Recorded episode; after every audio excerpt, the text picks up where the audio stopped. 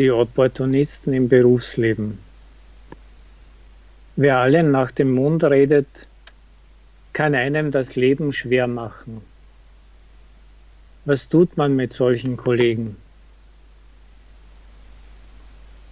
Sie kennen sicher auch solche Menschen, die ihr Fähnlein immer nach dem Wind drehen, die es sich mit niemandem verderben wollen, die allen nach dem Munde reden und sich überall, überall durchmogeln.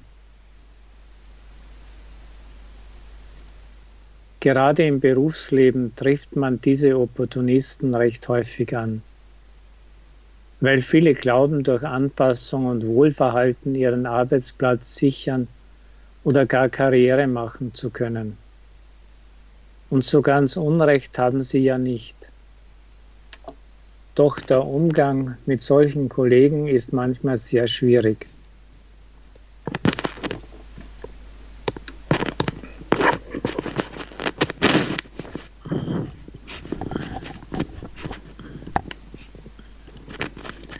Ein Beispiel. In Ihrer Abwesenheit gibt es viel zu tun. Zusammen mit Ihrer Kollegin besprechen Sie, in welcher Reihenfolge die Arbeit abgewickelt werden soll. Einige Briefe bleiben aus Zeitmangel bis zum nächsten Tag liegen. Am nächsten Morgen erkundigt sich der Chef, warum denn die Briefe noch nicht abgeschickt sind. Sie versuchen es zu erklären, doch rasch fällt ihnen die Kollegin ins Wort. Ich war von Anfang an der Meinung, dass die Briefe gleich erledigt werden müssen.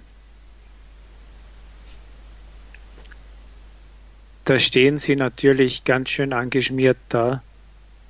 Sie wissen nicht, was sie tun sollen. Sollen sie den Mund halten und den Ärger runterschlucken?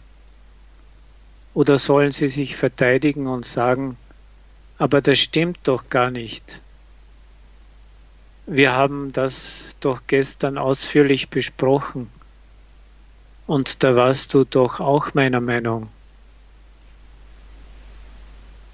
Spontan könnte man natürlich sagen, lassen Sie diese Kollegin einfach links liegen und kümmern Sie sich nicht mehr um sie.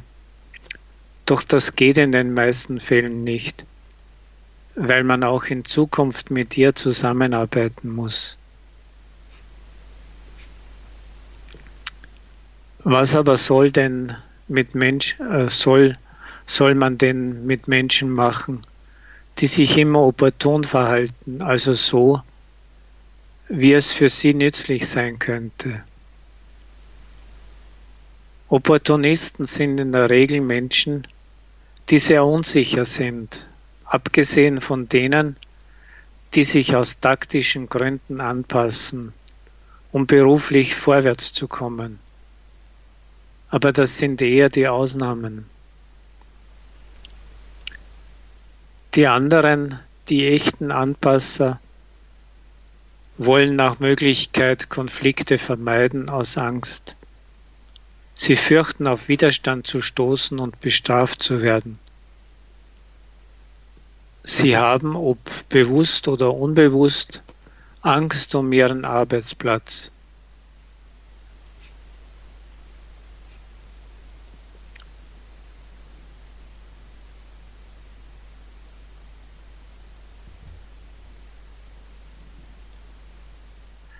Deshalb nützt es meist wenig, wenn man so einem Menschen die Pistole auf die Brust setzt und ihn in die Enge treibt. Er wird immer versuchen, sich durchzumogeln und aus der Affäre zu ziehen.